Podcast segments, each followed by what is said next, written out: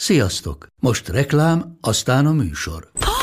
Hú, de szép szőnyeg! Új! Igen, tegnap vettem a Diegóban. Ó, és ez a függöny, de szép! Diego! És hamarosan lesz új laminált padló a hálóban. Rátszakadt a bank? Csak regisztráltam Diego digitális klubkártyát vásárlás előtt. Csináljunk neked is egyet? Csak egy perc és kész. Regisztrálj te is áruházainkban, vagy a diego pont hu oldalon, és azonnal megkapod digitális klubkártyádat, mellyel akár harminc százalék kedvezménnyel vásárolhatsz padlóburkolati és lakástextil termékeket. diego pont hu. Már meg is kaptam e-mailben. Ez reklám volt. Jó volt.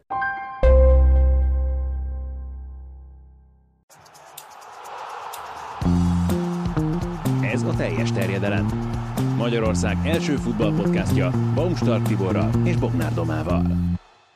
És a héten Kemenes Szabit látjuk vendégül, méghozzá nagy szeretettel látjuk újra vendégül, mert elég rég volt nálunk, és ha már a múlt héten Tibi visszahozta a kvíz kérdést, akkor legyen most is egy kvíz kérdés, Szabi, illetve mind a kettőtöknek szól. Spanyol edzők a Bundesligában. Igen, izgalmas kérdés. Xabi Alonsóval van egy újabb. Az volna a kérdésem, hogy tudjátok-e, vagy próbáljátok meg minél több spanyol edzőt felsorolni a Bundesliga történetéből. Hány van szerintetek összesen? Hát nagyon sok szerintem nincs. Én Guardiolát kapásból mondanám. Szabi, a többit rád hagyom. Köszönöm. Nem tudom, ez tényleg egy jó kérdés. Nem, szabad a gazda, kíváncsi vagyok.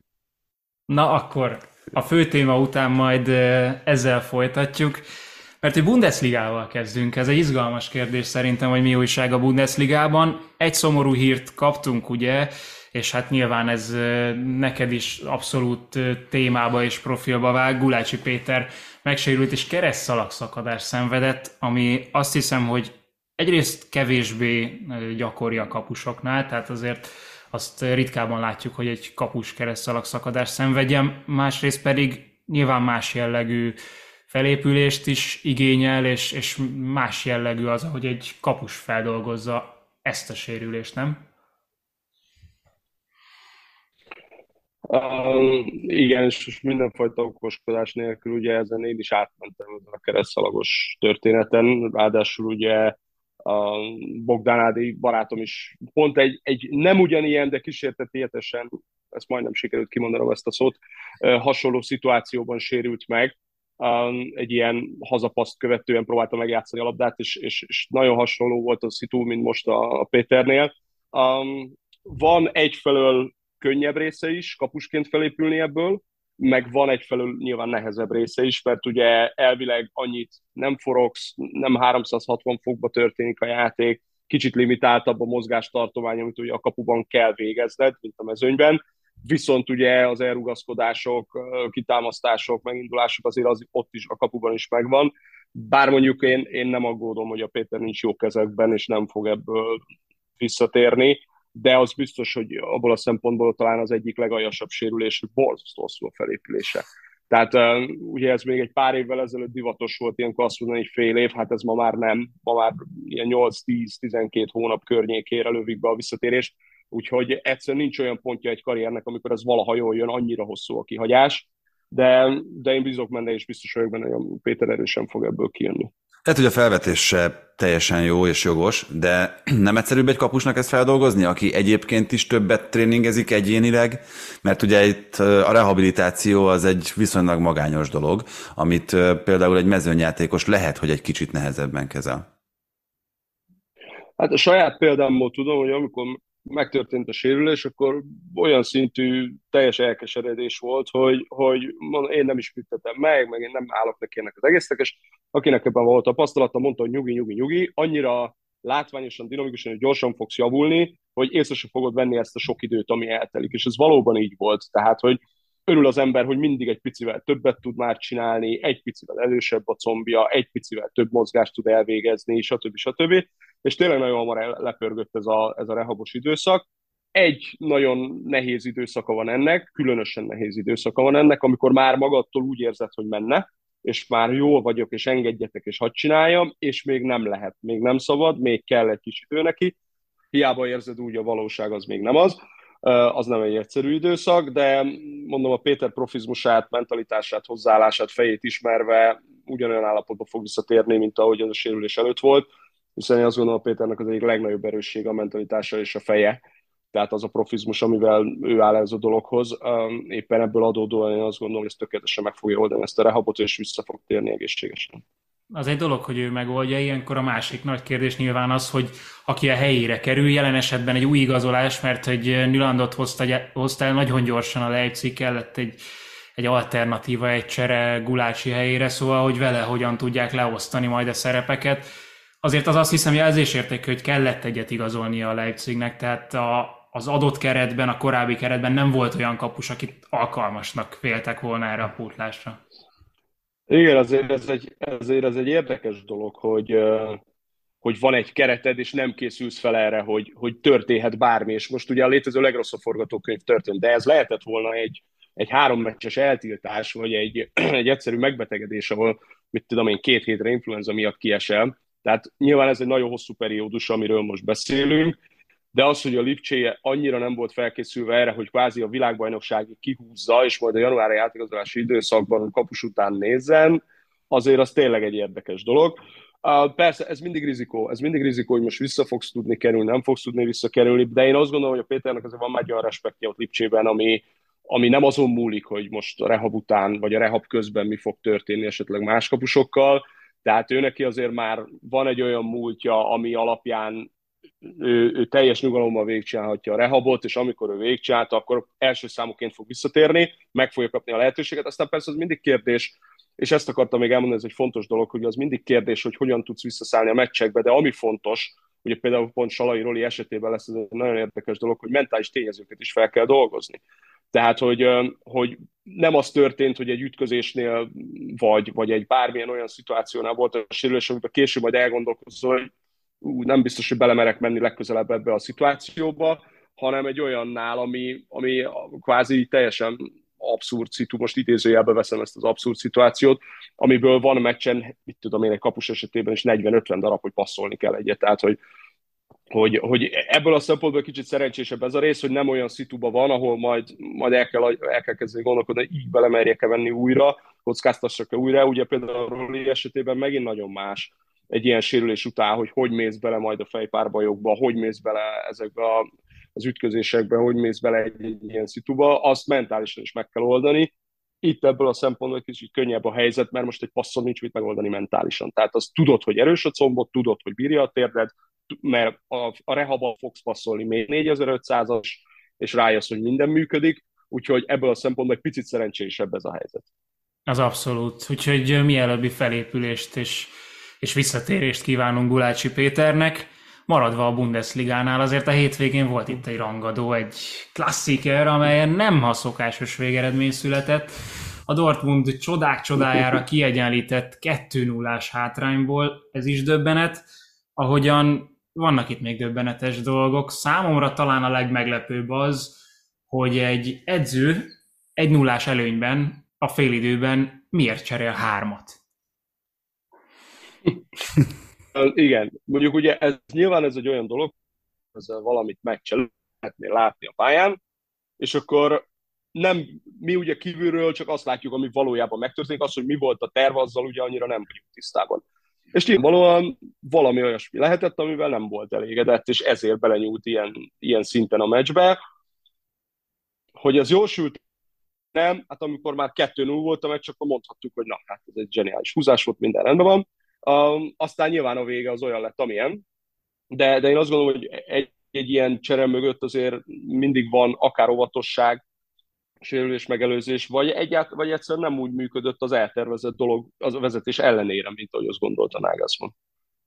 Mert hogy amúgy Alphonso Davies volt, aki sérülés miatt jött le, aztán és így helyére beáll, de rajta kívül két, két másik csere érkezett, és ö, azt hiszem a legbeszédesebb a meccs végén Kahn reakciója volt, aki most már több mint tíz éve ott van a klub vezetésében, és általában higgadt tud maradni, általában nem mutatja ki az érzelmeit, hát most visszajött a, a kapus Kahn.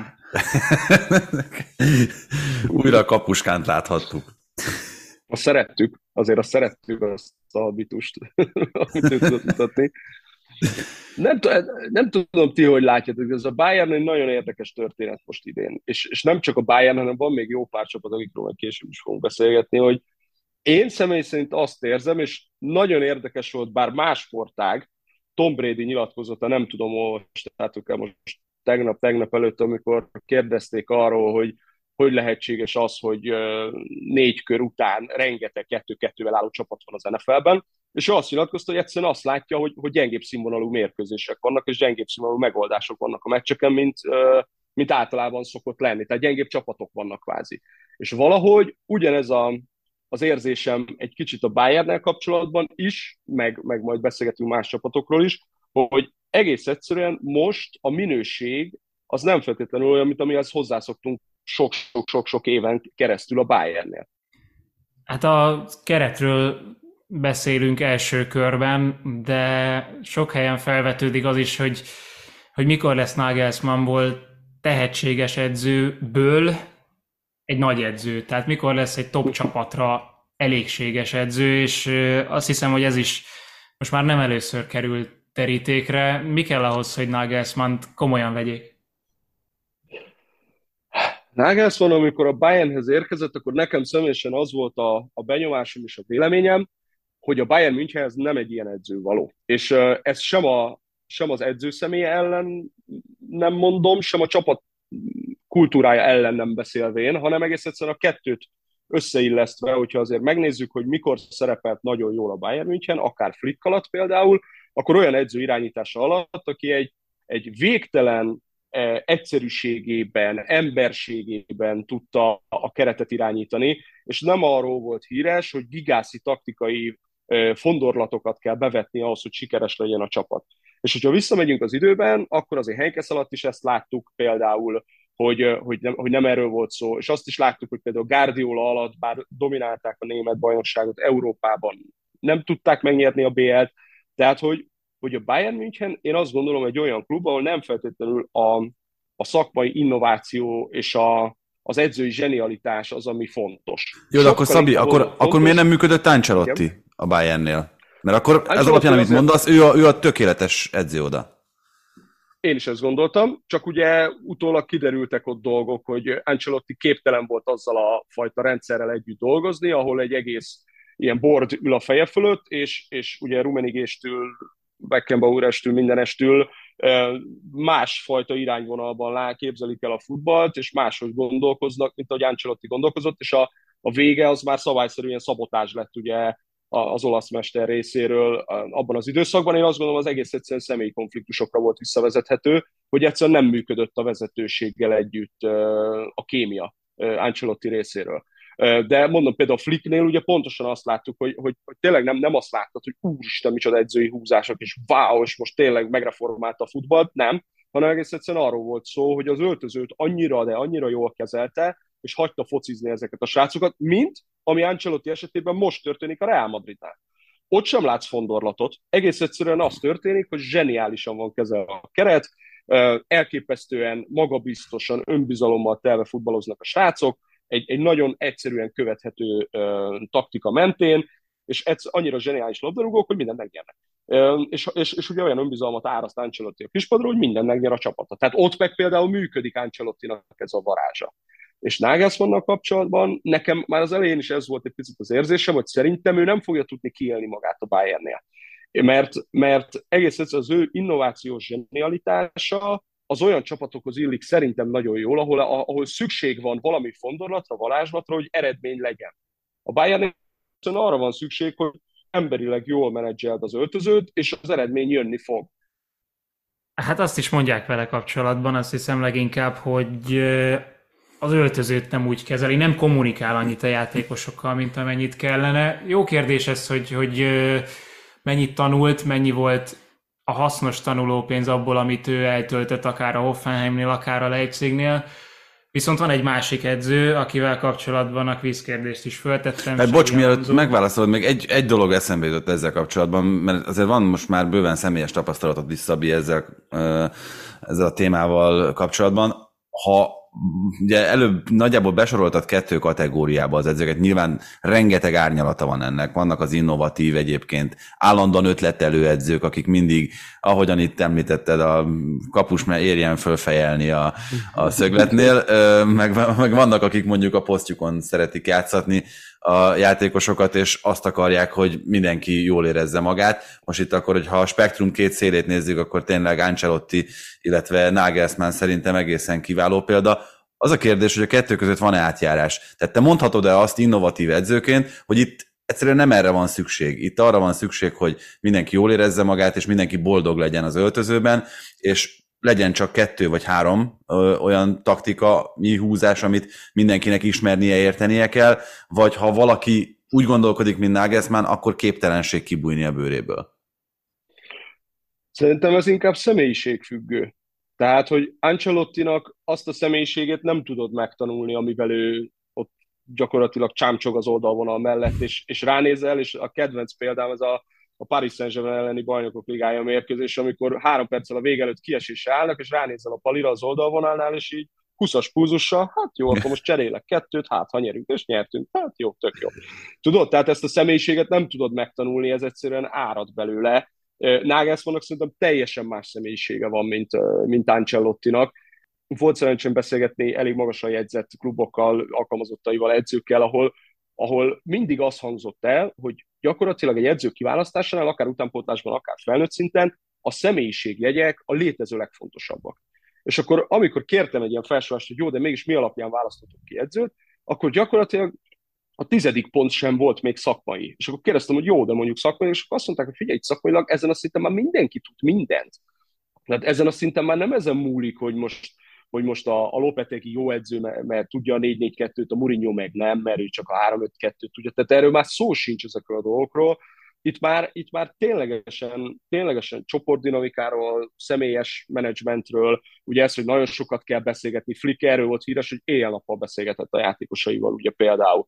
Tehát, hogy ezt kell nagyon eltalálni, hogy ebben már nem fondorlat meg varázslat van, hogy most gondoljatok bele egy mérkőzésen, ott van a vezetőedző a pálya szélén. Eleve síkból viszonylag keveset látsz ugye a meccsből, benne vagy érzelmileg például egy Szimeone, stb. Ezért ül a kispadon kettő-három pályaedző, plusz ugye fönn a lelátón ülnek a, az elemzők, akik valós időben tudnak küldeni most már képeket, ugye látjuk, hogy ott az iPad-ekkel ülnek a, a pályaedzők kispadon, valós időben érdemi elemzéseket küldenek, hogy figyelj, ez is ez a zónája a pályának kiaknázatlan, ott tudunk bontani, nem tudom, a jobb oldalon tök jól tudunk egy az egyben játszani, nem, a védekezésben túltöltik a bal oldalt, meg kell oldani ezt abban a pillanatban. Tehát, hogy itt már nem, nem, nem feltétlenül a vezetőedző szakmai zsenialitása az, ami dominál ezen a szinten, hanem sokkal inkább az, hogy a te személyiségedet el tudod fogadtatni egy-egy öltözön belül.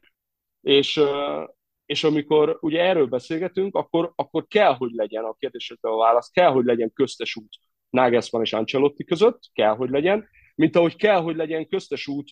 Uh, én azt gondolom, mondjuk a, a Lipcse egy tök jó választás volt a Nagelsmann számára, tehát arra gondolt, hogy legyen köztes út klubok között is edzők számára, hogy, hogy pont ezen gondolkodtam, amikor ugye mondtad Tibi, hogy beszélgessünk, hogy, hogy mi a siker, hogy a sikernek a definíciója, és hogyha azt veszük sikernek, hogy ki nyer bajnokságot, akkor gyakorlatilag minden évben egyetlen egy edző sikeres csak uh, egy adott országban. És azért hát mennyi edzőről beszélünk, vannak vezetőedzők, vannak pályaedzők, az utánpótlás edzők, akik ugye készítik fel a, a srácokat a felnőtt futballra, stb. stb. Tehát akkor gyakorlatilag mondjuk Németországban levő százezer edzőből egyetlen egy sikeres a szezonban, én ezt nem gondolom. Tehát, hogy, hogy a sikert lehet nagyon sok mindenben mérni, meg kell is nagyon sok mindenben mérni, és, és ezt kell, csak ezt kell jól eltalálni, hogy hol a helyed, mihez vagy jó, mihez, mihez tudsz igazán azonos, mivel tudsz igazán azonosulni, mi az a feladat, mi az a, a, az a szerepkör, amit te be tudsz tölteni jól, és az, ez plusz tud hozzáadni a csapat életéhez, és ebben vannak azért kételjeim, így ebben a Nagelsmann-Bayern házasságban, csak hát Nagelsmannként mikor mondasz nemet egy Bayern ajánlatra, meg egy felkérésre soha. És akkor már nagyon vártam, hogy megválaszolhassam a kvízkérdést. A Bundesliga történetében kettő spanyol edző volt, van összesen, oh, Xabi Alonso a, a második. Ja, hát jó. Tehát Pep Guardiola után, hogyha Gerardo Akkor felsoroltunk mindenkit, Szabi. Így van. Ja, nagyon jók voltunk.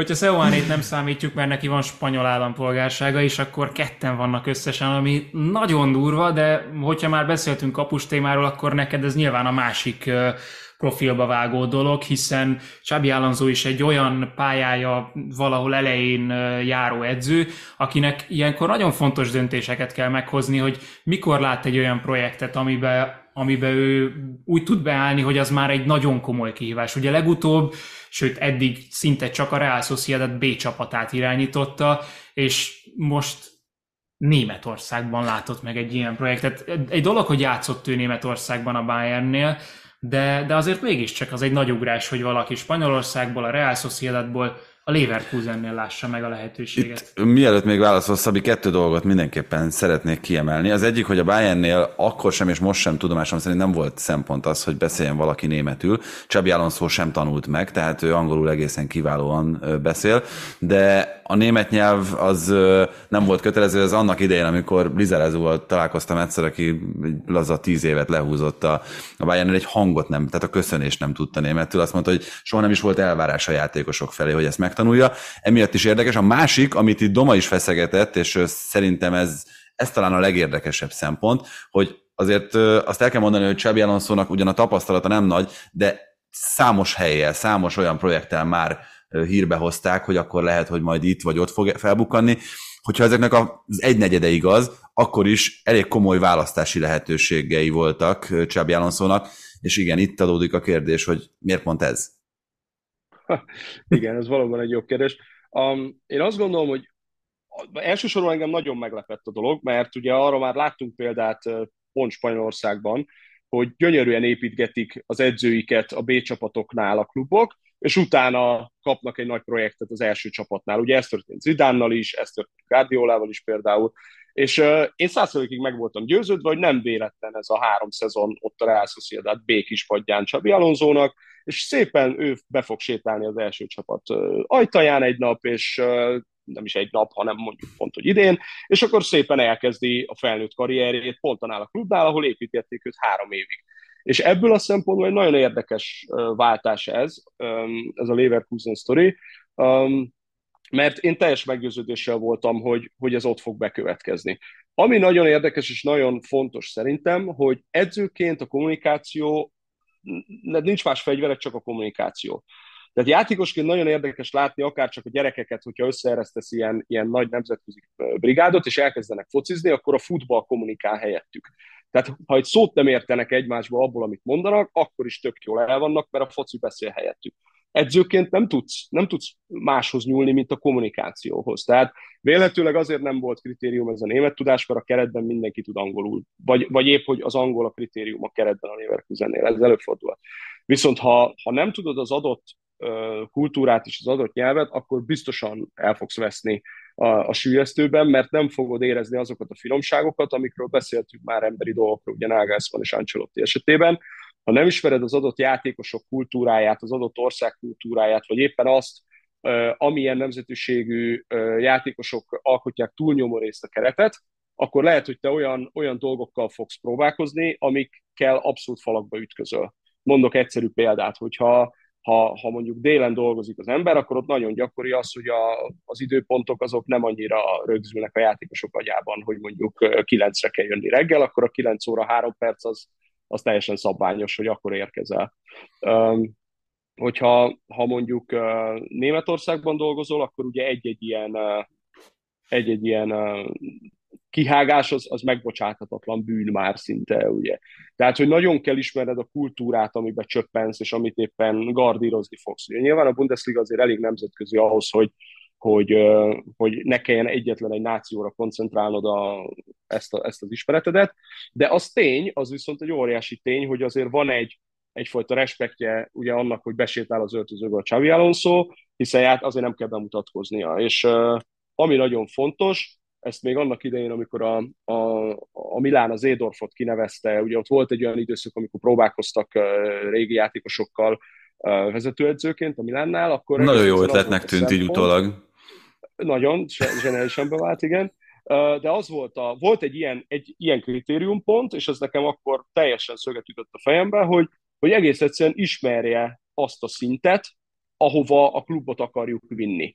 Tehát ugye ez egy nagyon fontos dolog, és, és elárulhatom, szerintem ez, ez nem egy nagy titok, de Hajnal Tomival beszélgetve, akivel a, a, a Pro License-et együtt végezzük most, ő, ő ugyanezt mondta el, hogy ő nekik egy edzőváltás, edzőválasztásnál nagyon fontos az, hogy ismerje azt a szintet, ahova ők a klubot szeretnék vinni, és ez tök érthető, hiszen, hiszen, hiszen ha valahova tart egy klub, akkor két útja van, vagy együtt fejlődik mindenki, sportigazgató, vezetőedző, játékosok, tulajdonosok, de ez a rögösebb út, hiszen együtt fognak elkövetni hibákat, vagy van, aki már az adott társaságból ismeri azt az utat, ahova a klub tart. Lásd például ugye jelenleg a, a Ferencvárosnál, ugye Csercseszov esetében nagyon jól ismeri a nemzetközi futballt. Um, Xabi Alonso is, ha még csak játékosként is, de nagyon-nagyon jól ismeri a Bajnokok Ligáját, nagyon jól ismeri a nemzetközi futballt, a top futballt, pontosan tudja, hogy oda mi kell, a játékosok hogy gondolkodnak, óriási edzőkkel dolgozott együtt. Tehát ha, ha ő ebből mind a jó tanulságokat vonta le, és ezt tudja transformálni edzőként a játékosai felé, tudja kommunikálni, akkor egy óriási nyereség egy ilyenfajta tapasztalattal rendelkező ember. De valójában az, hogy ez, ez most mennyire lesz egy, egy jövedelmező projekt, ez egy jó kérdés. Általában a legnagyobb probléma ott szokott lenni, amit én így látok így nemzetközi, meg hazai futballban is, hogy nem feltétlenül érnek össze az ambíciók a valósággal. Tehát, hogyha ha a Leverkusen vezetősége olyan ambíciókat támaszt Xabi Alonso felé, amik a realitás talaján maradnak, akkor egy nagyon jó házasság lehet ebből. Hogyha most az a cél, hogy ebből a rossz rajtból te azonnal nyerjél Bajnokok Ligáját, meg, meg bajnokságot, meg nem tudom micsodát, akkor ebből csalódás lesz mindenkinek. Tehát én azt gondolom, és ebben bízom, hogy, hogy, hogy Xabi Alonso és a Leverkusen úgy kötötték meg ezt, a, ezt az ügyletet, hogy nagyon tiszták a viszonyok, a feltételek, és ebben mindenki jól fogja magát érezni. Hát abból indulunk ki, hogy Xabi Alonso mennyire megfontolta ezt, ahogy Tibi is mondta, akkor, akkor biztos, hogy ez egy gyümölcsöző házasság lesz. Annyiban még csak hadd védjen meg Xabi Alonsot, hogy az első nyilatkozatát azt németül adta, tehát abszolút tud ő németül, csak uh-huh. mondjuk a második felében, mikor, mikor úgy részletezni szerette volna a, a válaszát, akkor áttért így, szépen, szépen átúszott angolra a németből, úgyhogy ez... Sportshowban csak angolul beszélt egyébként, tehát a hétvégén ott is szerepelt. Abban jobban ki tudja fejezni uh-huh. magát, az egészen biztos. Akkor zárjuk le, én azt hiszem, Németországot, ezzel ugorjunk át Olaszországba, a Milán Juvéra, ahol ugye Milán győzelem született. Brahim Diaz bár szeretett volna Messire és Ronaldóra hasonlítani, amikor fölmutatta a mezét, egy kicsit gyűrött volt az a mez, de úgy hallom, hogy neked van egy mezed, amit te szebben föl tudsz mutatni. igen, igen, igen. A Demir Patrik barátomnak köszönhetően ugye az Alegerszeg Milán meccsen, hát ugye azt tudni kell rólam, hogy én elég véres szájú Milán szurkoló vagyok, ugye Milán tetoválással, meg minden ilyesmivel. Tehát én nekem egyetlen egy kritériumom volt a Patrik felé, hogy mezt kell szereznie, tehát hogy teljesen mindegy, mi lesz az, az eredmény, meg hogy ő hogy teljesít, meg mit csinál. Egyébként mindig az a fontos, hogy ő hogy teljesít az etében, tehát szerencsére rendszeresen beszélünk, és, és nagyon jó a kapcsolatunk, de hogy mezt kell szereznie, anélkül nem térhet le a pályáról, az, az, az garantált volt. És a Menján ezzel tudott meglepni, amit most így nagyon köszönök neki ezúttal is, mert azért ez egy elég, elég veretes erekje. Úgyhogy, úgyhogy... Nem értem, hogy miért nem Töterusánum ezt akartál szerezni. Most az utóbbi időben ő véd.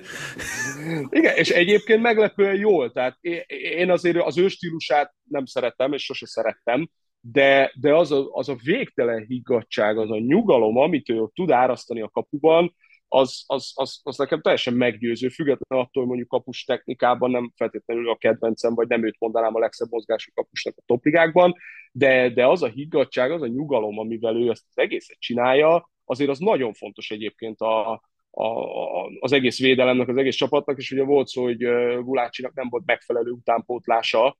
Hát a szezon elején, vagy inkább a tavalyi szezon elején, ugye mert tavaly is kellett már beugrani a Teterusának többször is, én is azt mondtam, hogy úristen, hát itt, ez most így hogy lesz, hogyha a Menjánnal bármi történik, és hát úgy lett, hogy jól lett. Hát ugye az előző szezon egyik kedvenc mondása számomra az, amit Csáki Csabi egyik gyakori vendégünk mondott azzal kapcsolatban, hogy az olasz bajnokságot az Inter és a Román, vagy az Inter és a Milán román cserekapusainak közti különbség döntött Különbsége. el végül. Ugye ott rá, Rádura emlékezve a Bologna elleni Igen. mérkőzésen, hát azért ilyen szempontból Ciprián sokkal jobb. Sokkal, sokkal, és mondom, az a az a, az a nyugalom, amit ő áraszt a kapuban, az, az, az, az nagyon, nagyon-nagyon jól jön a Milánnak, függetlenül attól, hogy Menján szerintem most nem, nem lehet egy napon említeni vele, tehát hogy elképesztő szezonja volt a tavalyi is, az idei szezonja is egyszerűen brutális. Én sokkal jobban féltettem őt a, a szériától, mint amennyire végül kellett félteni. Zseniálisan illeszkedett a klubba egyből, és megkockáztatom, hogy a tavalyi szezon legjobbja volt a csapatban egyébként. Azt meg tudjuk fejteni egyébként, hogyha itt összehasonlítjuk a Chelsea elleni mérkőzésen mutatott teljesítménnyel, meg azzal, hogy mit csinált a Juventus a hétközi bajnokok ligája meccsen, hogy miből fakadhat vajon az az irdatlanul nagy különbség élességben és erőnlétben, ami a két csapat között az egész meccsen megfigyelhető volt. Mert itt a Juve ellen én, én azt éreztem, hogy egész egyszerűen a Milán leatletizálta az ellenfelét. Igen, abszolút, én is ezt éreztem. A Juventus, nem mondom, hogy kár, mert Milán szurkolóként nem mondok szét, hogy kár a Juventusért, de aggasztó. Tehát tavaly még, még voltak ilyen, ilyen, ilyen megvédési szándékaim, ilyen nagyon csúnyán mondva a Juventus és Allegri felé, hogy először stabilizálni kell a védekezést, mert most nincsenek olyan szintű támadók, hogy először stabiliz, akkor majd abból lesz valami, és akkor ugye beigazolták Vlahovicsot horror pénzért, hogy akkor most majd akkor jobb lesz. Hát nem lett jobb, és, és csapatszinten nem jobb a Juventus, és, és nagyon érdekes, ami, ami zajlik annál a klubnál most jelenleg.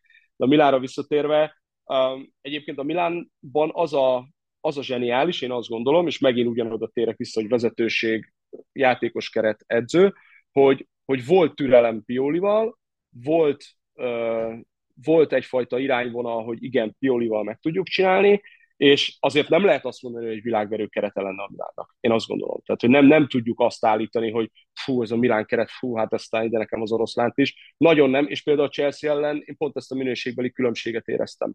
Hogy, hogy, hogy Olaszországban ezeknek a mérkőzéseken tök jól eltüntette a Milán a, a minőségbeli különbséget, mert szerintem az Inter kerete is erősebb, a Juventusé már kérdőjelő, abban már nem vagyok biztos, hogy erősebb, de például egy Róma kerete is azért karcolgatja a Milánét, ha nem jobb nála a Nápolyé szintén.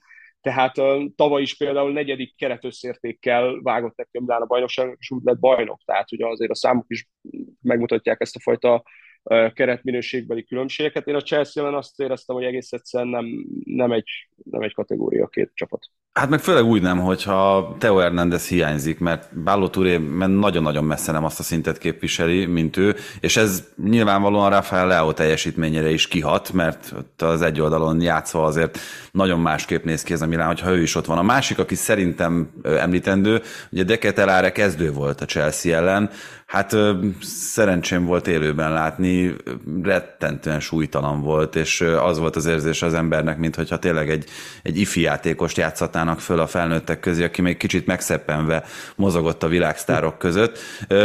Ehhez képest, hogyha már itt Diazról beszéltünk, aki rengeteg kritikát kapott, főleg az előző szezon második felében nyújtott teljesítményéért, szerintem ő jobb választás volt a Juventus elleni mérkőzésre. Azt írta Horncastle, hogy De Ketelaere az új kákából az új Johan Gorküff lett. Kedves mondatok, igen. Um, nyilván Nem, tovább is azt gondolom egyébként, hogy, hogy nagyon érdekes megfigyelni a Milánnak a törzsfejlődését az elmúlt pár évben, hogy tavaly ugye a Liverpool-al voltak egy csoportban, idén a Chelsea-vel, és valahogy a Premier League-et sosem tudod egybefésülni például a szériával, még akkor sem, hogyha ugye a Milán a csoportban, az Inter pedig az egyenes, egyenes kieséses szakaszban találkozott a Liverpool-al tavaly, és ugye mind a kettőből az angolok jöttek ki jobban, holott az Inter ellen már úgy érezhető volt némi paritás a két csapat között, hogy, hogy egész kicsi a különbség. Uh, mégis én még azt érzem, hogy a Milánnak az organikus fejlődésben ez lesz majd a következő szint, hogy egy Chelsea-Liverpool szintű klubot meg tudjon közelíteni. Jelenleg szerintem ez nem valóságos, nem realitás, tehát egy-egy meccs most ettől függetlenül lehet, hogy majd a visszavágon megverik a Chelsea-t, és hú de jó, de a valóság az, hogy, hogy most még nem tartott szerintem a Milán, sem az Inter, mint egy, egy Premier League top csapat, tehát az lesz a következő lépcsőfok, amit meg kell ugrani, ami nekem nagyon biztató és nagyon tetszik, hogy, hogy milyen türelemmel építkezik a Milán. Vezetőségi szinten, sportigazgatói szinten, keret szinten, tehát hogy, hogy van egy tavaly, egy totálisan legyünk őszintén, egy teljesen szintelen szaktalan játékkal lett bajnok a Milán. Tehát leültél egy Milán meccset megnézni, És, és nem tudtad azt mondani, hogy, hogy, hogy bármi hajazna arra, hogy ez a csapat a bajnok. Nagyon stabilak voltak, kevés gólt kaptak, elől mindig volt egy-egy olyan megvillanó ember, aki, aki megnyerte nekik a meccseket. Menján zseniális teljesítmény nyújtott a kapuban. Tehát volt egy ilyen össznépi jó teljesítmény a Milánnál, de nem tudtad azt mondani, hogy, hogy, hogy, hogy valami bomba dolog történne náluk. Um, és ennek ellenére bajnokok lettek, ami nagyon nagy dolog, mert akkor képzeld el azt, hogyha itt jól eltalált igazolásokkal még tudod erősíteni a keretet. Um, akkor sokkal nagyobbakat lehet majd álmodni. De, de most jelenleg én, én egyébként a mérkőzés alapján is azt éreztem a Juve ellen, hogy, hogy egyértelműen jobb csapat nyert. És ezt mondom, hogy, hogy ezt a szintet viszont már meglépte a Milán, hogyha még nincs is a Premier League csapatok szintjén, de azt a szintet már meglépte, hogy Olaszországban kimondhatjuk azt, hogy a Juve elleni kettő nullás győzelem az egy megérdemelt siker. És, és, és erről beszélek, hogy azért az elmúlt évek nem így néztek ki a Milánnál. Tehát az elmúlt évek egy-egy Juve elleni győzelme az ilyen véletlenül kifutott eredmény volt, vagy egy Inter elleni győzelem. Most már nyugodtabban mondhatjuk azt, hogy, hogy azért, azért ezek a győzelmek megérdemeltek a Milán részéről. Itt az olasz sajtónál teljesen egyértelmű volt a vélekedés a Juventus meccsen, hogy ezt Pioli nyerte meg Allegrivel szemben. Ugye, osztályozzák az edzőket is mind a három országos sportnapilapban.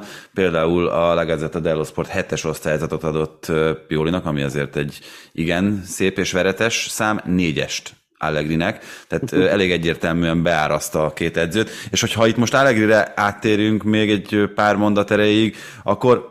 Az az érdekes kontraszt szerintem, amit te is mondtál az előbb, hogy míg Piolinál azt látod, hogy az olasz bajnokságban minden játékos tudása legjavát nyújtja, mert Tonaliból olyat hozott ki, amit szerintem két évvel ezelőtt még te sem gondoltál volna, hogy, hogy képes igen. kihozni. Benasserrel kapcsolatban nekem ugyanez a véleményem. Nálam egyébként élőben ő volt az, aki, aki a legjobb teljesítményt nyújtotta, aki a leglabdabiztosabb volt, aki a legjobban ellen tudott állni annak a nyomásnak, ami a Chelsea játékosok részéről nehezedett rájuk. Míg ugye ezzel ellentétben a Juventusnál most már tényleg az látszik, hogy még az a Locatelli is képes visszafejlődni, aki egyébként alapember és nagyon jó játékos volt, még az é bét nyerő olasz csapatban is. Én ugyanezt látom, és ezt, ezt osztom a véleményedet maximálisan. Én azt gondolom, a Juvének ez a teljesen szintelen, szaktalan játéka, ez, ez nem alkalmas arra, hogy egyéneket ö, megcsillagtasson, ilyen csúnyán fogalmazva. Tehát, hogy nagyon nehéz ebben a Juventusban most egyénként úgy igazán kirívót nyújtani, és nézzük meg Vlahovicsot például, hogy egy Egy, egy alacsonyabban jegyzett Fiorentinában tudott tündökölni, tehát elvileg befejező csatárként egy jobb csapatban, lásd Haaland a Cityben, egy jobb csapatban neked még jobban kellene tündökölni és ragyogni, hiszen alább játszik egy egész gépezet, hogy te ötven gólt rúgjál egy szezonban.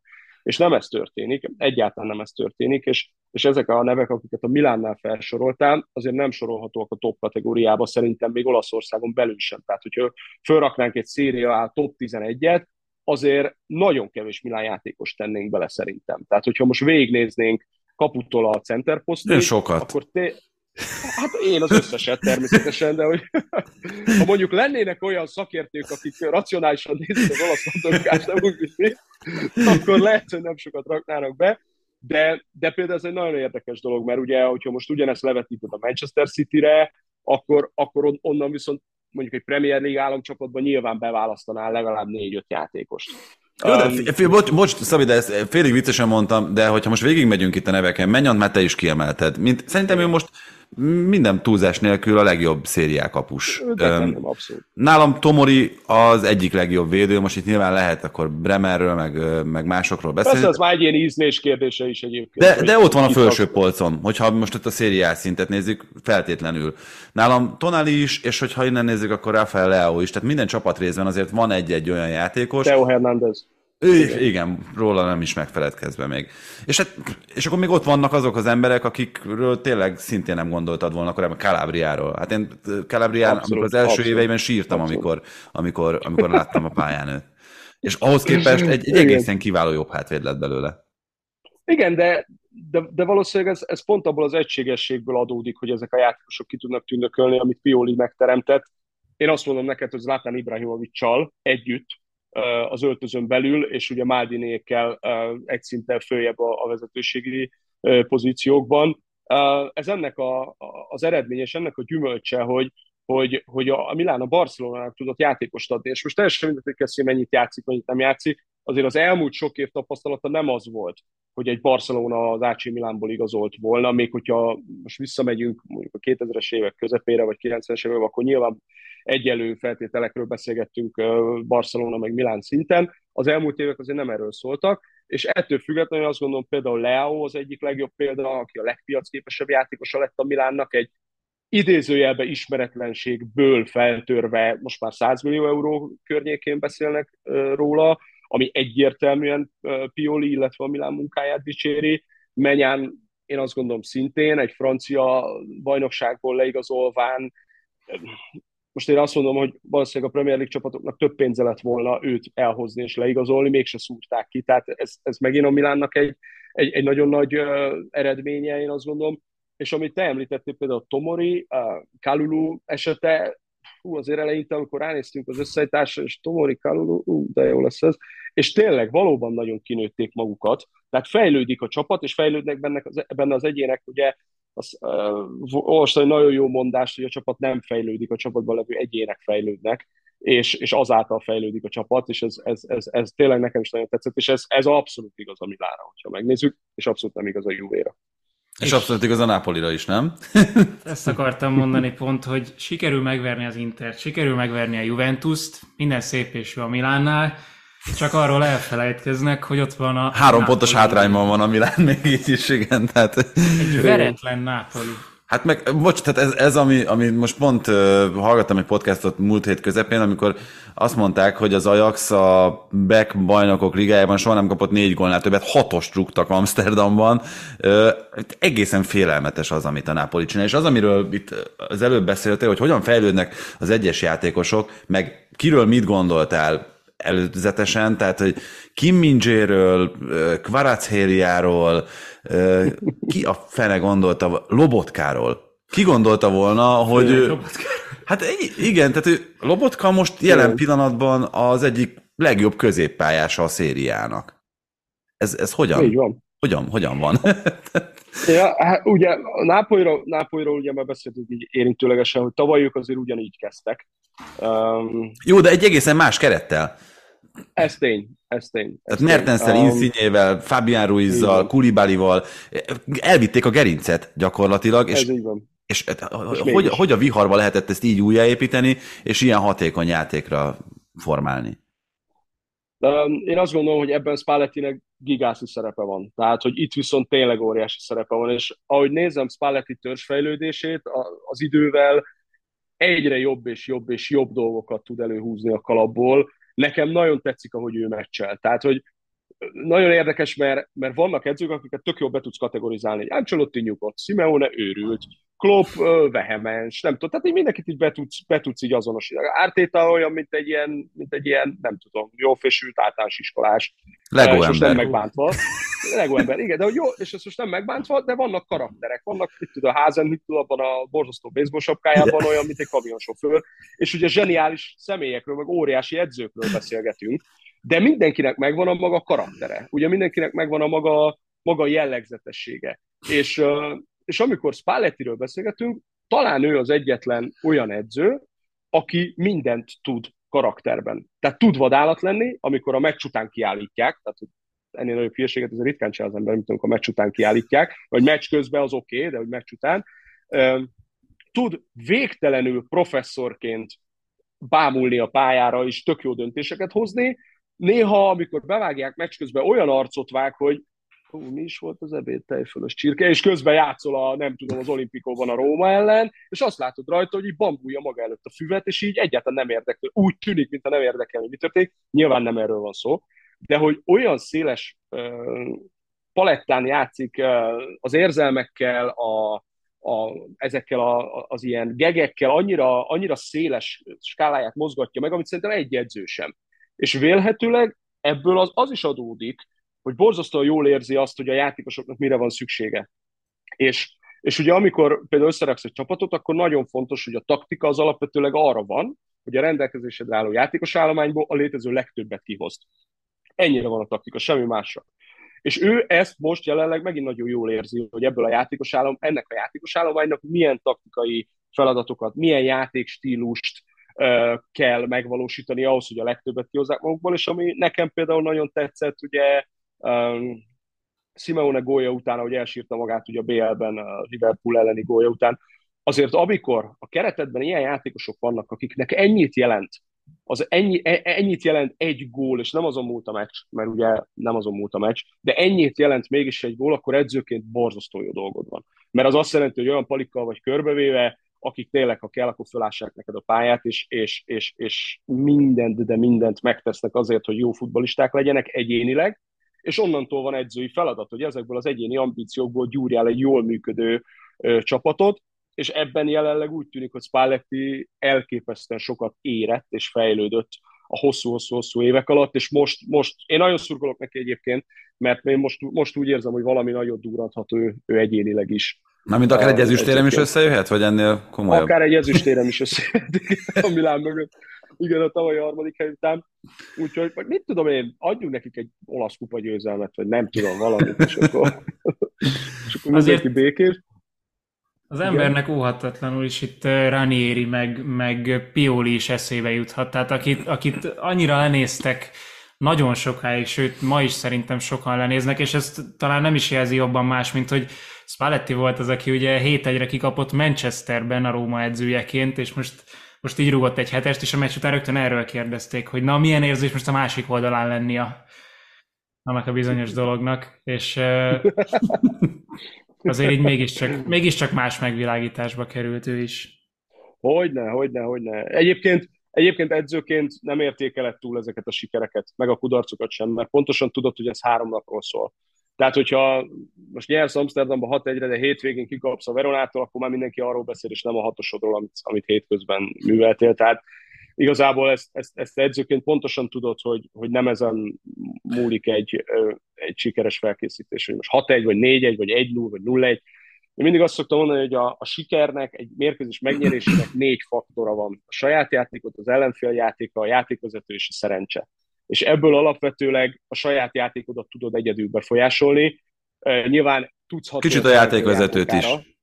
Hát a játékvezetőt is nagyjából, de, de például abban nem nagyon tudsz mit csinálni, hogy például, nem tudom, de voltak megint olyan játékvezető ítéletek még varral együtt is, ami így fogod a fejed, hogy miért történik, meg még miért nem. Ugye edzőként ezzel nem tudsz mit kezdeni, azzal sem, hogy most épp egy lövés befele, vagy kifele pattan. Ha most befele pattan, akkor jó edző vagyok, ha meg kifele, akkor nem. Tehát, hogy nem ezen múlik alapjában véve. És azok a jó klubok, én azt látom, és azok a, a sikeres klubok azért, és ez fontos kiemelni, hogyha megnézzük azért az elmúlt években, javarészt azok a klubok voltak sikeresek, ahol a, a vezetőség nagyon stabil alapokat teremt meg egy-egy edzői stábnak, és hosszú távon hagyja őket dolgozni. Tehát azért, azért most szerencsére jó pár ilyet fel tudunk sorolni, akár a Milánnál, akár a Citynél, akár a Liverpoolnál, tehát hogy hosszú távon gondolkodnak, és úgy is választanak, hogy igen, hosszú távon ez egy működtethető jó projekt lesz. Um, ehhez választják ki az edzőjüket, és, és, és én azt érzem, hogy most Spalletti megtalálása egy a Nápolynál, meg ez a játékos keret, ez most egy tök jó működő dolog. Úgy tűnik, hogy ez egy ilyen edzős adás lesz már most az. Az Arsenal Liverpool kapcsán is szerintem az edzők személye, vagy az edzők munkája az elsődleges, amit ki kell emelni. Ennek kapcsán először hallgassunk meg egy, egy rövid részletet, egy kikerülő hanganyagot. Aubameyang beszél most a következő néhány másodpercben. To manage like big characters or big players, he can't deal with it. Doesn't have good people skills. He needs some, some, uh, yeah, some young players. They don't say anything. Okay, they listen. Yeah, yeah, yeah. The young ones, yeah, yeah. Röviden annyit mondott, hogy Arteta ugye nem tudja kezelni a nagy karaktereket. Artetának olyan emberek kellenek, olyan fiatal játékosok, akik vakon hisznek benne és és mennek utána. Ilyen ember Arteta? Vajon ő sose tudna kezelni nagy karaktereket? Hát, hogyha az a nagy karakterség, hogy te késel edzésről és leszarod, ami a klub házirendjében van, eh, akkor nem is kell, hogy kezeljél nagy karaktereket. Tehát, hogy nekem azért ez mindig egy picit ilyen falsos, hogy Aubameyang magáról azt mondja, hogy nagy karakter vagyok. Szerintem nem akkor vagy nagy karakter, hogyha te... te te mondjuk azt megengeded magadnak, amit egyébként mondjuk más nem enged meg, vagy nem lehet, és akkor utána te kikéred magadnak, hogy mi az, hogy ezért a klub megbüntet. De hát ugye, aki látta ezt az Amazon Prime-os sorozatot az Arzenáról, ugye ott bár tökéletesen el van titkolva mindig a lényeg minden jelenetben, tehát hogy soha nem tudunk meg érdemben igazán semmit, de úgy, úgy az egészről azért ad egy képet, hogy ott mi történt ebben az Aubameyang sztoriban, és hogy azért volt fejvakarás a klubnál, hogy hogy oldják meg ezt a helyzetet. Ez, ez klasszikus játékos nyilatkozat egyébként. Tehát ez, ez pontosan egy olyan nyilatkozat, amikor életedben nem feleltél ötven emberért, mert ugye Premier League szinten azért már körülbelül ötven embert irányít a stáb, játékosok, stb. Um, és azt mondod, hogy nem tud a nagy karakterekkel mit kezdeni. Um, én azt gondolom, hogyha majd Aubameyang egyszer átül a másik oldalra, akkor rájön, hogy mennyire rohadt nehéz egyébként egy-egy ilyen döntést meghozni, mert, mert, mert nem, nem feltétlenül azt csinálod, ami egyébként uh, szíved szerint tennél, hanem azt csinálod, amit, amit a legjobbnak tartasz a többi negyvenkilenccel szemben, és a legfairebb eljárásnak tartasz a többi negyvenkilenccel szemben. Ezt szerintem majd Aubameyang is meg fogja tudni, hogyha egyszer a másik székbe átül. Attól mentse meg minket az ég, hogy Aubameyang edző legyen. Oké, okay, de mondjuk, mit tudom én, az etióp másodosztályban lehet, hogy embereket kell irányítani, vagy bármilyen helyen. De egyébként meg nagyon érdekes, mert ugye Ibra pont ugyanezt mondta Guardioláról, Arteta meg Guardiola tanítvány, de, de nem innen közelíteném meg, hanem sokkal inkább onnan közelíteném meg, hogy a hogy mitől vagyok nagy karakter, tehát, hogy most akkor Pioli meg, meg tudja kezelni a nagy karaktereket, amikor meg Zlatán felmérte, hogy igen, nekem most már nem kell minden meccsen játszanom, de borzasztó sokat tudok segíteni az öltözőben az edzőnek, akkor ezt csinálom, akkor vagyok nagy karakter, nem akkor, ha állandóan rongálok, meg tönkreteszem a közösséget, meg állandóan azt akarom bizonygatni a, a, a, a csapattársaim előtt, hogy én kivételes vagyok, és én azt is megtehetem, amit te nem tehetsz meg. Tehát ez inkább seggfejség, mint karakterség, én azt gondolom. Um, Úgyhogy én ezzel azért óvatosan bánnék. A másik fele meg miért baj az, ha Arteta a fiatalokat tudja jól kezelni? Tehát, hogy ezt is, ez is olyan furcsa nekem egy kicsit, hogy ezt most miért negatív felhanggal mondja Aubameyang, holott ha egy edzőnek ez a karaktere, hogy fiatal, elképesztően ambiciózus, éhes, tehetséges gyerekekből tud egy brutál sikeres társaságot csinálni, akkor ez egy, akkor ez egy hibapont. Szerintem ez egy óriási előny és érdem, és akkor látta ezt a hétvégi Liverpool elleni meccset, az egy rossz szót nem szólt erre az Arzenára, akkor se a tizenhárom és fél év az átlag életkor. Előtted van egyébként az első gól, Szabi? Hogy uh, hogyan alakult az? Um, ugye itt arra, arra szeretnék rákérdezni, hogy szerinted Alexander Arnold hibázott-e?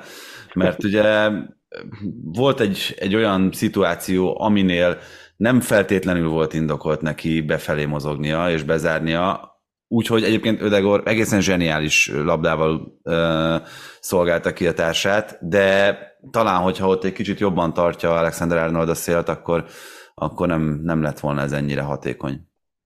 Én azt gondolom, ugye Alexander Arnold témája most már rendszeresen előkerül, ugye a brit sajtóban, nemzetközi sajtóban, mindenhol. Most már az, ugye Klopp is folyamatosan védi, hogy de ő nagyon jól védekezik, és ő baromi jól védekezik, és stb. Most már azért idén nem annyira könnyű őt megvédeni ebből a szempontból, de én azt gondolom, hogy egész egyszerűen a Liverpoolnak a, a teljes játéka, játékstílusa talán nem, de, de a minősége mindenképpen változott, és így, hogy sokkal nagyobb nyomás van a védekezésen, ezáltal sokkal inkább kijön Alexander Arnold hibapontja, gyengesége. Amíg ugye tavaly brutál domináns volt, hogy előtte a Liverpool, addig arról beszéltünk, hogy milyen jó támadó egység a Robertson, Trent Alexander-Arnold két szélsővédő páros. Most, hogy idén kicsit döcög a szekér, és meg kéne úszni egy nullal egy meccset, meg kéne úszni kettő nullal, mint például egy Rangers elleni meccset, vagy valahogy döcögősen keresztül kéne menni az ellenfeleken, akkor ahhoz nyilván nem kell gólt kapni, az nyilván kéne védekezni, és ebben most ugye csúszik az egész Liverpooli gépezet, hiszen azért hármat kaptak a Brightontól, hármat kaptak most az Arsenaltól, ugye négyet a Nápolytól, tehát hogy rengeteg a kapott gól. Ilyenkor persze, hogy előtérbe kerül az egyéni védekezés felelőssége is, és azért tényleg Trentet most idén nagyon sokszor megforgatták olyan szituációkban, amik eddig fel sem tűntek, hiszen javarészt arról beszélgettünk, hogy Van Dijk, mondjuk a Van Dijk Matip, vagy a Van Dijk Gomez, vagy, vagy a teljesen mindegy, melyik páros lehozta hátul nullára a meccseket Elissonnal, meg annyira domináns volt a pressingje a Liverpoolnak, hogy nagyon elsérított odáig a labda. És ebben az előrefelé védekezésben pedig nagyon jó Alexander Arnold, amiben ő ugye egy kicsit gyengébb, ez a saját kapu előtti védekezésben. De... Igen, de itt helyezkedési hibáról beszélünk ebben az esetben, ha hát, hibáról beszélünk. Ugye azért azt mindig látni kell, hogy ott van egy, egyetlen egy ezred másodpercet döntést hozni. Egyetlen egy ezred másodpercet, és azért brutális számomra a Premier League, hogyha ha megnézed azokat a fajta befejezéseket, támadás befejezéseket, hogy teljes sprintből három centire a kapufától lövik a csatárok ezeket az viccereket, és, és, és ugye a világ legjobb kapusai állnak szemben, tehát ők is erre fel vannak készítve, az, az egy olyan magas szint a Premier League-ben, hogy ennyi, ennyi egy ezred másodperci gondolkodási hiba, mondjuk, az végzetes. Tehát azért, hogyha ugyanezt lefordítod mondjuk más nyelvezetre, akkor minél alacsonyabb osztályú csapatnál játszol, az egyetlen egy különbség, az az, hogy ezeket a helyzeteket milyen százalékkal értékesítik. Például csináltam egy ilyen, ilyen apró kis elemzést még annak idején, amikor a, a, a Guardiolásféle Barcelona volt, és nézni a mérkőzéseket, hogy alapjában véve mondjuk az ellenfél is megteremtette ugyanazokat a kulcspassz lehetőségeket, mint ami mondjuk a Barcelonának megvolt, csak ezért egész egyszerűen ők nem vették észre ezeket a szituációkat. Nem abban az ezred másodpercben indították el a paszt, amikor volt lehetőséget zicserpaszt adni. Ellenben ugye a Xavi, Iniesta, Busquets, Messi négyes, az mindig abban az ezred másodpercben, és pont oda tette a labdát. És lehet, hogy egy Celta Vigo, vagy Real Sociedad játékos is megtudja ugyanezt, csak egy ezred másodperccel később veszi észre a szituációt, uh-huh. és akkor már nem áll fönn ez az ezred. És ennyi múlik, hogy valaki tizenkét millió eurót keres évente, valaki hat milliót, valaki meg, meg, meg jóval kevesebbet, vagy csak negyed osztályban futballozik. Ez az apró észrevétel ott abban az ezred másodpercben dönti el, hogy jó játékos vagy, vagy nem. És ugye trendre visszatérve ugyanez a helyzet, hogy most a védekezésben már nem egy ilyet láttunk, hogy ott abban az egy ezred másodpercben nem azt a döntést hozza meg, amit kéne. Ettől, ezen biztos, hogy egyébként fejlesztenie kell, tehát száz százalék.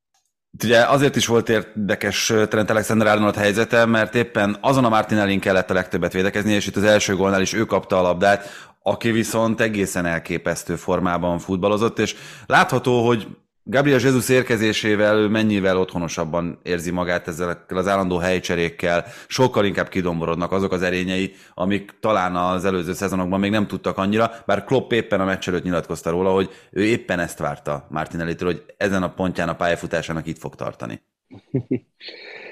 Igaza lett, igaza lett. Egyébként nagyon érdekes, és tényleg megint ilyen csapatdinamika, hogy, hogy én Jesuson is azt érzem, hogy sokkal-sokkal-sokkal otthonosabban mozog az Arsenalban, és sokkal jobban, jobban érzi magát. De bocs, Szabi, miért? Tehát, ez, ez nem arról szól egyébként itt ebben a helyzetben, hogy van egy iszonyatosan jó játékos, ez most már azért, ha eddig a Citynél valaki nem is így gondolta, akkor ez most már egyértelműen kijelenthető. És iszonyatosan jó játékosként kettő dologgal kell folyamatosan szembesülnöd. Ha, ha folyamatosan a legjobb badat hozod, és nagyon jól játszol, akkor is egyszer csak ki fogsz kerülni a kezdőcsapatból, mert Guardiola úgy gondolja, hogy most neked nem kell játszanod. Ha kettő meccsen rosszul játszol, akkor az is benne van, hogy te egy hónapig nem leszel kezdő többet. Tehát, hogy, hogy olyan elképesztően magasak az elvárások a Citynél, ami itt az Arsenalnál megvan, hogy lehet, hogy lesz hat rossz meccse majd ebben a szezonban Gabriel Jesusnak, de ő fog maradni a kezdőcenter. Abszolút, abszolút, és ugye beszéltünk már egy, egy említés szintjén erről, hogy, hogy mi a siker, meg mi nem a siker, és uh, uh, nagyon sokszor azt érzem egyébként embereken, hogy, uh, hogy félreértelmeznek bizonyos szituációkat, és például ez a Jesus szituáció az tökéletes példája annak, amit, amit szeretnék mondani, hogy én azt gondolom, hogy Gabriel Jesus attól nem veszít az értékéből labdarúgóként, ha mondjuk a Citynél ráhelyeződő nyomást nem bírja. Tehát ettől nem lesz rosszabb labdarúgó. Azt a szintű nyomást, amit egy Liverpoolnál, egy Citynél el kell tudnod viselni, akár abból adódóan, hogy, hogy nagyon erős a keret, és bármikor a helyedre bárkit becserélhetnek, akár abból adódóan, hogy folyamatosan a véredet szívják az újságírók, mert ha volt két rossz passzod, akkor azért, ha jó, jól állt a hajad, akkor azért, tehát soha semmi nem elég. Ellentétben az Arsenalnál, ugye most már azért az elmúlt, sőt, ha az Arsenal történelmét nézzük, sem feltétlenül arról szól az egész, hogy minden évben bajnokságot kell nyerni, top négy. Ugye Wenger óta ez, ez mindig az elvárás, top négy, ebből voltak nagyon szépen kifutott eredmények. Valószínűleg az ő személyisége sokkal jobban kivirágzik akkor, ha egy picit lehet engedni a szelepen. Ha egy picit az a, lehetek önmagam jobban, és nem feltétlenül olyannak kell lennem, mint amilyennek elvárnak. Ez nem tudom, így érthető, amit így, így akarok magyarázni. Abszolút. Hogy én ezt érzem, azt érzem, és az esetében is, hogy, hogy önmaga lehet Isten igazából, és tökéletes játszópajtásokat talált ehhez. És, és ezáltal növekszik a teljesítménye. Ugye nagyon érdekes dolog ez, hogy hogy hány olyan ember van, aki olyan közegben tud magas szinten teljesíteni, ahol nem igazán boldog. És beszéljünk az élet bármely területéről. Hogyha, hogyha boldogan tudod végezni a munkádat, szerintem sokkal jobban, sokkal jobbat hoz ki belőled, mint hogyha ha stressz, ha indokolatlan stressz, indokolatlan nyomás, vagy túlzott elvárások alatt élsz, akkor az, az nem fog tudni belőled kihozni olyan szintű teljesítményt, mint amikor őszintén igazán boldog tudsz lenni. És ezt az esetében most tökéletesen ezt érzem, és szerintem ez az energia borzasztó jól ragad át Martinellire, Martinellire is, sőt, Ödegaardra is, sőt, Szakára is, mert a, a tavalyi kicsit tényleg ez az Amazon Prime-os dolog, ez arra nagyon jó, hogy egy kicsit ilyen loser ef cének érezd az Arzenát. Hogy azt érzed, hogy ugye az utolsó fordulókban meg kellett volna nyerni a háromból egy meccset, és bé el van. Na és nem bírják megnyerni, és pont a kilencvenedikbe kikaptak a City-től a kilencvennegyedikbe, úgyhogy egyébként emberelőnybe játszanak, vagy ember által, és nem emlékszem, pontosan nem is ez a lényeg. De hogy mindig össze, összejött valami olyan, amitől folyamatosan az az érzés, hogy ez tényleg lúzerek, ezek tök jól futballoznak, bomba jó csapat, jó a szakmai munka, de valami mind banánhéjon mindig elcsúsztak. És idén ez, ez fordult át. Idén meg pont azt érzed, hogy ők kapnak egy ilyen tizenegyest, mint a Liverpool ellen, ami most vagy az volt, vagy nem, teljesen mindegy, megkapták a tizenegyest, Saka berúgta, nem védte ki a kapus, nem történt nem tudom micsoda, gólt szereztek belőle, hiába lőtt vissza a Liverpool kétszer a meccsben, nem zuhant össze az Arsenal, és meg tudták nyerni ezt a mérkőzést. Uh, ami, ami már abszolút egy új fázisa ennek az Arsenalnak, és gyönyörű ez az organikus fejlődés, tényleg Jesusszal, Artetával, a, a tulajdonosi háttér, hogy kitartottak Arteta mellett, akkor is, amikor már tényleg mindenki arról beszélt, hogy menjen az Arteta. Egyébként nem mindig tudom, hogy amikor a szurkolók így mondják, hogy menjen az edző, akkor mégis mit várnak, hogy akkor jön helyettük egy varázsló, aki majd, majd mindent a helyére tesz. Tehát, hogy ez, ez így nem így működik. Um, és, és tényleg nagyon jó látni, hogy ebből a, az, az utolsó banánhéjon mindig elcsúszó Arsenából egy kihívó lett. Mert szerintem a Premier League-nek elképesztően jót tesz az, hogy van egy erős Arsenal, elképesztően jót tesz az, hogyha van egy, egy erős Chelsea, City, Liverpool, Manchester United, stb. stb. stb. Szerintem nincs még egy ilyen bajnokság, ahol tényleg top hatról beszélhetünk évről évre, és az Arsenal visszatért ebbe a top hatba. Ami lassan top hét lesz a Newcastle-vel, úgyhogy. Igen, igen, igen. Top hét lesz a Newcastle, illetve ha Potter nem hagyta volt a, ott a Brightont, azért nagyon kíváncsi lettem volna arra, hogy a Brighton hogy szerepel idén. Igen, úgyhogy, úgyhogy jó úton jár az Arsenal, nagyon, nagyon úgy néz ki. És amit mondtál, elképesztő mentális erőfölényben vannak most a Liverpoolhoz képest, mert ez volt igazán döbbenetes különbség, meg az ezred másodperceket is mondtad, és pont az jutott köz, közbe eszembe, hogy azok az ezred másodpercek valahova eltűntek a Liverpoolnál, valahova eltűntek Thiagónál, valahova eltűntek Hendersonnál, Van Dijknál, Salánál, és főleg Salah az izgalmas szerintem. Tehát, hogy a világ egyik legjobb játékosából a legjobban fizetett játékosa is lett egyszerre, de minthogyha ez a legjobban fizetettség, ez, ez hirtelen visszavett volna a tudásából, és ez a tegnapi meccs különösen jó lenyomata volt ennek, elszigetelve gyakorlatilag az oldalvonal mellett, alig-alig kapott labdát, amikor labdát kapott, akkor, akkor abból nem tudott igazán mit csinálni, talán egyszer tudott áttörni Tomiasun. Tehát az is fontos, mm. hogy Tomiasut állította rá Arteta ezen a meccsen, teljesen el volt veszve. Igen, még mielőtt válaszolnál, Szabi, egy dolog, ami tökéletesen alátámasztja azt, amit Doma mond, csak kiegészítésként, hogy azzal, hogy a tegnapi meccsen hogyan teljesített a Liverpool letámadása, azzal a támadó harmadban szerzett labdák meccsenkénti átlaga, az visszament ötre, míg az előző szezonban ez nyolc volt. Ez elképesztő különbség. Tehát szerintem az, hogy, hogy te kilencven percenként szerzel nyolc labdát az ellenfél kapuja előtt lényegében, és az visszamegy ötre, az nagyon jól mutatja, hogy, hogy milyen problémák vannak az előző évi játékhoz képest. Ez teljesen egyértelmű, ez, ez vitán felül áll. Ugye nagyon érdekes volt a tegnapi mérkőzésen látni, hogy mennyire direktbe játszott a Liverpool, hogy az egész taktika arra épült, hogy gyakorlatilag első szándékból a magas védelmi vonal mögé bejátszani a labdákat. Ugye ebből is rúgta Núñez a gólt, egyébként egy ilyen ugye védelem mögé belőtt labda, Zsota beadása, és abból jött a gól. Tehát, hogy az egész erre épült, ugye utána átálltak négy négy kettőben védekeztek, középső harmadban, tehát sok ilyen érdekesség volt, ami nem volt jellemző a Liverpoolra eddig, de én azt gondolom, hogy amikor ennyi éven keresztül tolod ilyen izomból a gázt, egész egyszerűen, és amikor az a játékod alapja, hogy, hogy, hogy az intenzitásra építesz. Az intenzitás egy idő után nem fenntartható, én azt gondolom. Tehát, hogyha megnézzük, hogy, hogy a, azok a csapatok, például a Real Madrid a legjobb példa, hogy, hogy gyakorlatilag a szezon ezen részében kocognak. Tehát, hogy, hogy, hogy tényleg megnyerem egy nulla a meccset, mint hogy most hétvégén is megnyerem egy nulla a meccset, tök félgőzzel. A Liverpool identitása ugye az intenzitás. És ennek, en, ez pedig, ha csökken, akkor ugye visszaesik a csapatodnak a teljesítőképessége is, hiszen a legfőbb identitásod sérül. Viszont pont ezt az identitást a létező legnehezebb fenntartani.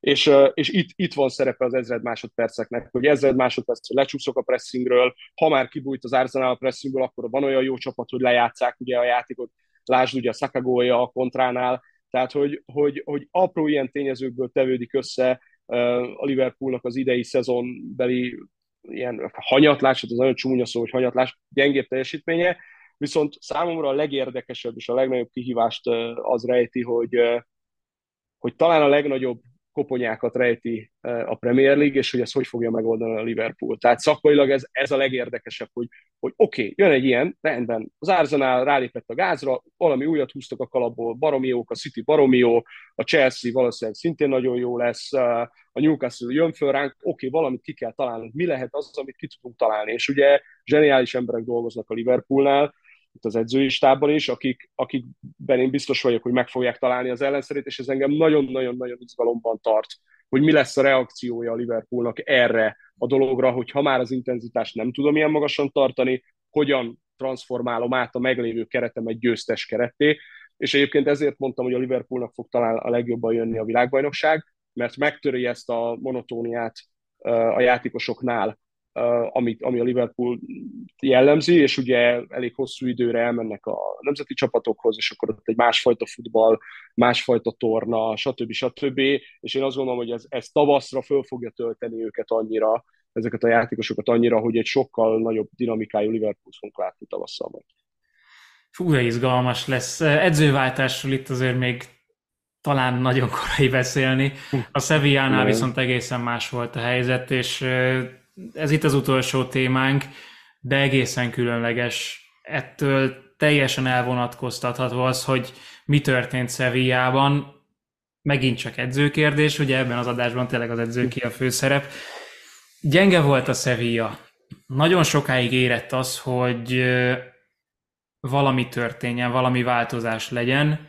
Először fújolták Lopetegit, integették neki a fehér zsebkendőt, ahogy Spanyolországban szokás, majd arra a szintre sikerült eljutni, hogy egyértelmű lett a kirúgása a Dortmund elleni négy egyes vereségre, tehát a meccs után ő is elköszönt a szurkolóktól, és a szurkolók is éltették, mert ilyen nyugvópontra jutott az egész, hogy oké, okay, mindenki elfogadja, hogy ennek itt vége, és akkor jönnie kell egy, egy új korszaknak. Tapasztaltál már valaha ilyet, hogy eddig eljusson a dolog? Emberi kapcsolatokban is vannak ilyenek, nem? Ilyen, ilyen hullámzó befejezések.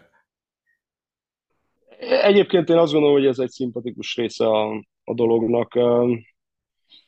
Nyilván, nyilván én azt gondolom, hogy Sevilla szurkolóként borzasztó frusztrált tudsz lenni, hogyha ha azt látod, hogy, hogy egy tavalyi viszonylag jó szezon után ott vagyunk a Bajnokok Ligájában, gyerünk, csináljuk, és egy ilyen kiábrándító kezdés történik. Egyébként én azt gondolom, hogy ez már eldőlt az átigazolási időszakban a Sevilla részéről, hogy, hogy ez, ez nem biztos, hogy most, most ez az az út, ami, ami, amin, amin ők, ők járni szeretnének. Ugye Monchi az világhírű az átigazolási politikájáról sportigazgatóként, ami a Sevillában most már hosszú-hosszú évek óta ugye véghez visz, az, az tényleg legendás. Nagyon-nagyon sok a kérdőjel, hogy miért így döntöttek például Ocampos esetében, stb. Azért ennyire nem gyenge ez a keret. Igazából én azt gondolom, hogy a edzőváltásnak akkor van relevanciája, hogyha tényleg a vezetőség úgy érzi, hogy a, a kapcsolatot kimaxolták. Tehát, hogyha ebben nincs több. Hogyha azt látják, hogy, hogy egy jó folyamat zajlik, csak éppen most a labda kifele pattan, akkor nem szabad belenyúlni csak azért, mert, mert most, most a szurkolók lengetik a, a fehér zsebkendőt. Hát nyilván a szurkolók nem látnak a, a színfalak mögé, ezért kell nagyon erős és jó vezetőnek lenni, aki azt tudja mondani, hogy, hogy már pedig gyerekek, nyugalom van, mert euh, én látom a folyamatokat, én pontosan tudom, hogy mi miért történik, és ez jó irányba megy. Attól függetlenül, hogy most épp nem nyertünk a hétvégén. De vélhetőleg, ha Lopetegi is lemond saját magától, akkor ő is azt érezte, hogy hogy ebben nem biztos, hogy van több ebben a sztoriban, ezért is történt meg ez a váltás. Én egy picit féltem idén a Sevillát, megmondom őszintén, hogy most új edzővel is most egész pontosan honnan, hova fognak eljutni. De az tény egyébként, hogy Lopetegi azért nem a legkönnyebb ember a szakmában. Tehát, hogy azért, azért láttunk már puháppal itt, meg, meg, meg, meg szofisztikáltabb személyiséget, azért ő nem a legkönnyebb. Tehát úgyhogy helyette egy könnyű személyiséget, Sampaolit sikerült abszolút, megszerezni. Persze, még könnyebb, igen, igen. Na erre, ezért is leszek nagyon kíváncsi egyébként, hogy, hogy mond csinál ez a váltás, hogy nagyon hasonló súlyú személyiséget hoz a klubhoz, az vajon azt éri el a keretnél, amit ő akar, de hát erre úgyis választ kapunk most már hamarosan. Csak egy utolsó dolog itt a kettőjük közötti különbségről. Lopetegivel nagyon unalmas volt a játék, általában ezt hozták fel a Sevilla szurkolók, ugye ez a labdával védekezünk dolog, és az egy nulla is jó lesz. Annyi különbség volt, Sampaoli korábban már volt a Sevilla edzője, nagyon hasonló eredményeket értek el a La Ligában, tehát ilyen hetven pont körüli, csak Lopeteginél mondjuk ötven-negyven volt a gól különbség, Sampaolinak meg hetven-hatvan. Tehát, hogy látva, biztos, hogy jobb, jobbat kapunk majd. Milyen, ez milyen hatással lehet egy csapatra, amikor így hirtelen sokkal intenzívebbé válik a játék? Hát ez, ez jó kérdés egyébként, attól függ, hogy felszabadítod-e a játékosokat, vagy nem. Tehát itt, itt, itt nagyon ezen múlik, hogy, hogy van-e olyan kereted, aki, akire, hogyha ráengedsz egy ilyen, ilyen, ilyen vad stílusú edzőt, arra jól reagál a keret, és azt mondja, hogy végre mehetünk előre, mint az állat, mert ezek vagyunk, mi és gyerünk, vagy pedig, ott, vagy pedig ha olyan típusúakból áll a keret, akik tényleg szeretik azt, ami történt, és nálunk van, és nyugi, és nem rohanunk sehova, akkor nem biztos, hogy meg lesz a közös hang az edző meg a játékosok között.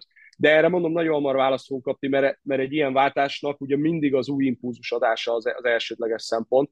Igen, de bocsánat, még első... mielőtt ez itt befejezett, ez nagyon fontos szerintem leszögezni, amit te is mondtál, hogy a játékos belülről, és szerintem ezt abszolút alá tudod támasztani, nem mindig azt szereti csinálni, és azt szeretni játszani, ami a néző számára látványos. Tehát nem biztos, hogy mindig abban érzi magát komfortosan. Ez Sőt, nagyon fontos. Abszolút. Abszolút, ez, ez maximálisan így van. Ez maximálisan így van, hiszen, hiszen belülről egy játék, és sokszor a játékos nem is biztos, hogy egyetért azzal, amit az edző kér tőle, és ott kell az edzőnek bizonyítania azt, hogy amit én mondok, hidd el, attól sikeresek leszünk. És akkor ugye a, a játékos is látja, hogy nem is hülyeség, oké, okay, tényleg van ráció abban, amit az edző mond. Ez valóban így van, hogy, hogy nyilván most a, a szurkolók, az Atlético Madrid szurkolókon kívül ki az úristen szereti azt nézni, hogy nulla nulla egy meccs.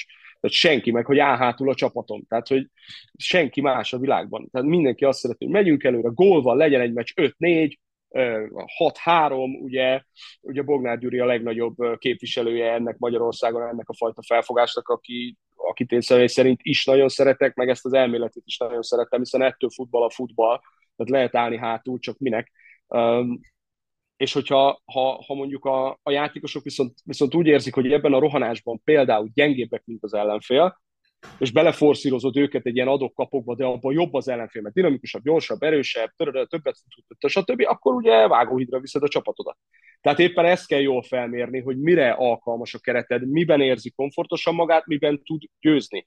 És ebben leszek kíváncsi a Sampaoli féle váltásban, hogy ez a keret vajon olyan-e, amit ő, ő tud-e úgy gyúrni, hogy az ő játékstílusa kijöjjön. Egyébként edzőként meg akkor vagy jó, hogyha a rendelkezésre álló játék, játékos keretből kihozod a legtöbbet, és ugye a taktika az csak egy eszköz ennek, tehát hogy ha most éppen valamiért még kicsit óvatosabban hátul kell állni a következő átkozási szezonig, akkor azt kell csinálni, aztán majd utána lesz valami, de kíváncsi leszek, tényleg nagyon érdekes dolog ez.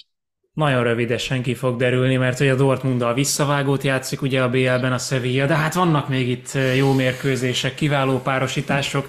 Szabi, nagyon köszönjük a beszélgetést, és nagyon köszönjük ezt a rengeteg értékes gondolatot. Most tényleg végig szaladtunk Európán gyakorlatilag északról délre, szóval találkozzunk legközelebb is. Sok sikert a közeli jövőben neked. Köszönöm szépen, köszönöm a meghívást, sziasztok! Köszönjük!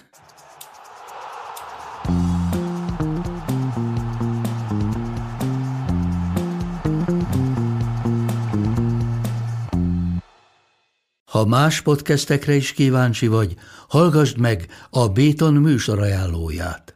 El tudod képzelni, hogy a podcastet, amit éppen most hallgattál, fél év múlva már a mesterséges intelligencia generálja? Mi sem. De ha érdekel, eljötte már a gépek lázadása. Hallgass bele az Embertelen Podcastbe. Orsós Lajos vagyok, a műsor házigazdája. Egyelőre még élőben. Egyelőre. Fedezzük fel együtt, hogyan ismerkedik, randizik, mesél és vitatkozik Betty és Péter. Két teljesen mesterséges intelligencia. Lajos, a podcast címét mond még egyszer, léci. Oké. Okay. Embertelen Podcast.